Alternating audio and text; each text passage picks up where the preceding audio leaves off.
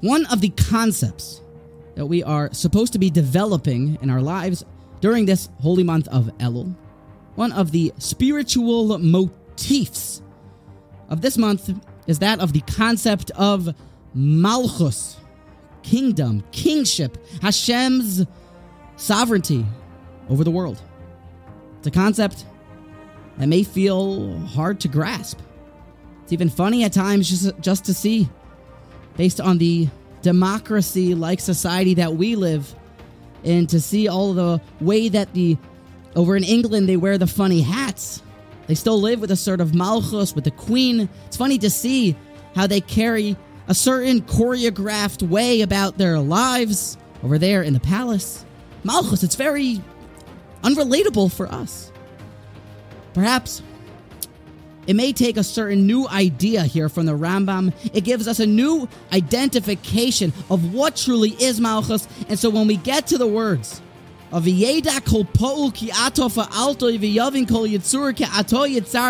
that every creature of the world should know that they have been made and fashioned by the ultimate Melech. Hashem Elokeinu Melech u'malchusa b'kol. And we're going to say those words, this idea should ring true in our ears. And therefore, without further ado, listen to how the Rambam gives over this beautiful parable. He says, You know what Malchus is? You may not realize it, but what is it that keeps a big, strapping individual who walks into a certain store?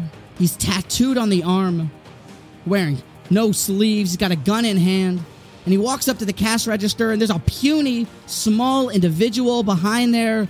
What keeps the order here that the big, strapping individual shouldn't leap over the counter, grab this individual, chuck him to the side, take all the cash from the register, and walk out.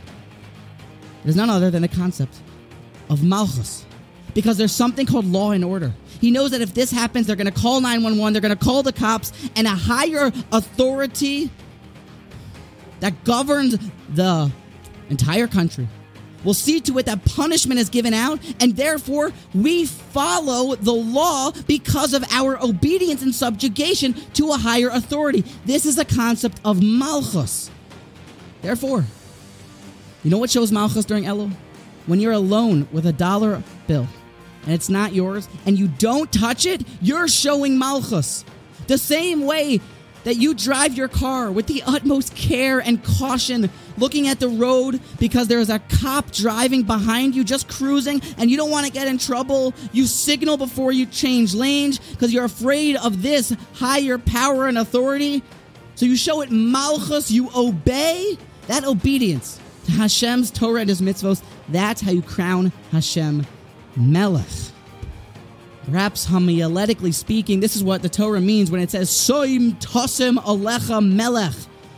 Place for yourself a king. Make a king on your life. And although we don't like to talk about the idea of being told what to do, that's why we say in Kriya Shema twice a day, we remind ourselves that Hashem is in control. He is the Melech who sits on the throne. And we make that Kabbalas Ol Malchus Shamayim, the acceptance of Hashem, is the ultimate king and the acceptance of his total sovereignty. So, Som Tosim Alecha Melech, place a king on your life. And look forward to praising Hashem as the ultimate king, the upcoming high holidays.